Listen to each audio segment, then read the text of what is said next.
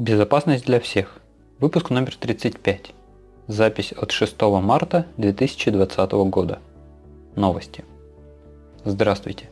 Пользуясь случаем, поздравляю всех представительниц прекрасной половины человечества с наступающим праздником. Давненько не было выпусков. Чтобы разбавить молчание, я буду время от времени делать выпуски с новостями из мира информационной безопасности. Надеюсь, такие выпуски будут интересны и полезны – в сегодняшнем выпуске. Исправлены уязвимости в Google Chrome. Атаки на голосовых ассистентов через ультразвук. Уязвимость в Apache Tomcat. Рекомендации Google для Android разработчиков и DNS через HTTPS в Firefox. На прошлой неделе Google выпустил обновление для браузера Chrome. Были исправлены три проблемы безопасности, одна из которых активно эксплуатировалась злоумышленниками – Технические детали для этой уязвимости пока не раскрываются, чтобы у людей была возможность установить обновление, прежде чем эта информация станет доступна публично. Самое время проверить, обновился ли ваш браузер. А если вы давно не обновляли операционную систему или другие программы, то, возможно, пора. Идем дальше.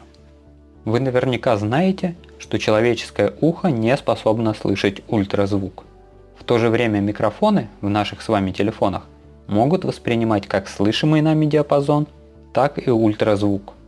Именно на этой особенности основана атака, разработанная группой исследователей из нескольких американских и китайского институтов. Атакуемое устройство должно лежать на какой-нибудь твердой поверхности, например на столе. Передача голосовых команд будет происходить через материал стола. Но передача команд через ультразвук это только полдела – в одном из примеров эксплуатации данной уязвимости исследователи смогли получать данные от телефона. Для этого сначала голосовой командой уменьшили громкость до минимума, чтобы владелец не слышал голосового помощника, а затем послали команду на чтение SMS. В их случае это была SMS с кодом подтверждения. Голосовой помощник прочитал текст письма, а через колебания поверхности стола атакующие смогли записать сообщение. Следующая новость. Tomcat – открытая реализация нескольких технологий, которые позволяют использовать Java для создания веб-сайтов. Иногда он используется в связке с веб-сервером Apache, для взаимодействия с которым используется протокол Apache JServe Protocol AGP. До недавнего времени порт для этого протокола открывался на всех интерфейсах. Недавно в этом протоколе была найдена уязвимость, позволяющая читать любые файлы веб-приложения и интерпретировать файлы как сервлеты, то есть как исполняемый код. Для данной уязвимости уже есть несколько примеров эксплуатации. Если у вас где-нибудь используется Tomcat, рекомендуется обновить его, а также проверить, используется ли протокол AGP, и если используется, то на каких интерфейсах он доступен. Следующая новость. В аппаратах на платформе Android приложениям доступно два вида хранилища. Внутренний накопитель и внешний, например SD-карта. На внутреннем накопителе для каждого приложения используется изолированная песочница, и одно приложение не может прочитать данные другого. Иная ситуация с внешним хранилищем. Если приложению были выданы права на доступ, то оно может читать любые данные.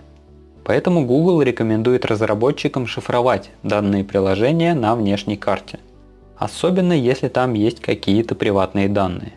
Чтобы разработчикам было проще это делать, была представлена библиотека Jetpack Security, которая является частью набора Jetpack, в котором собраны различные библиотеки, утилиты и рекомендации для разработчиков.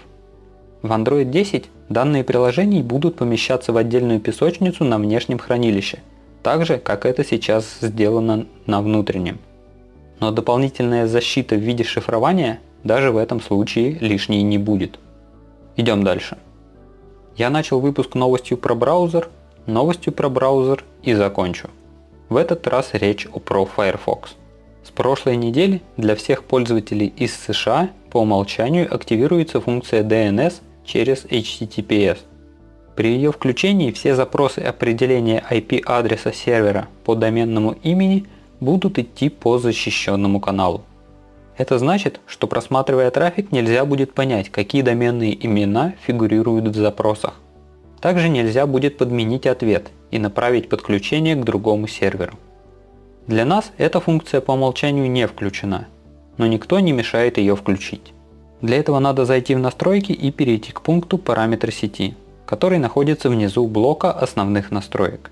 В появившемся окне включаем пункт «Включить DNS через HTTPS» и жмем ОК. Готово. На сегодня все. До следующего выпуска.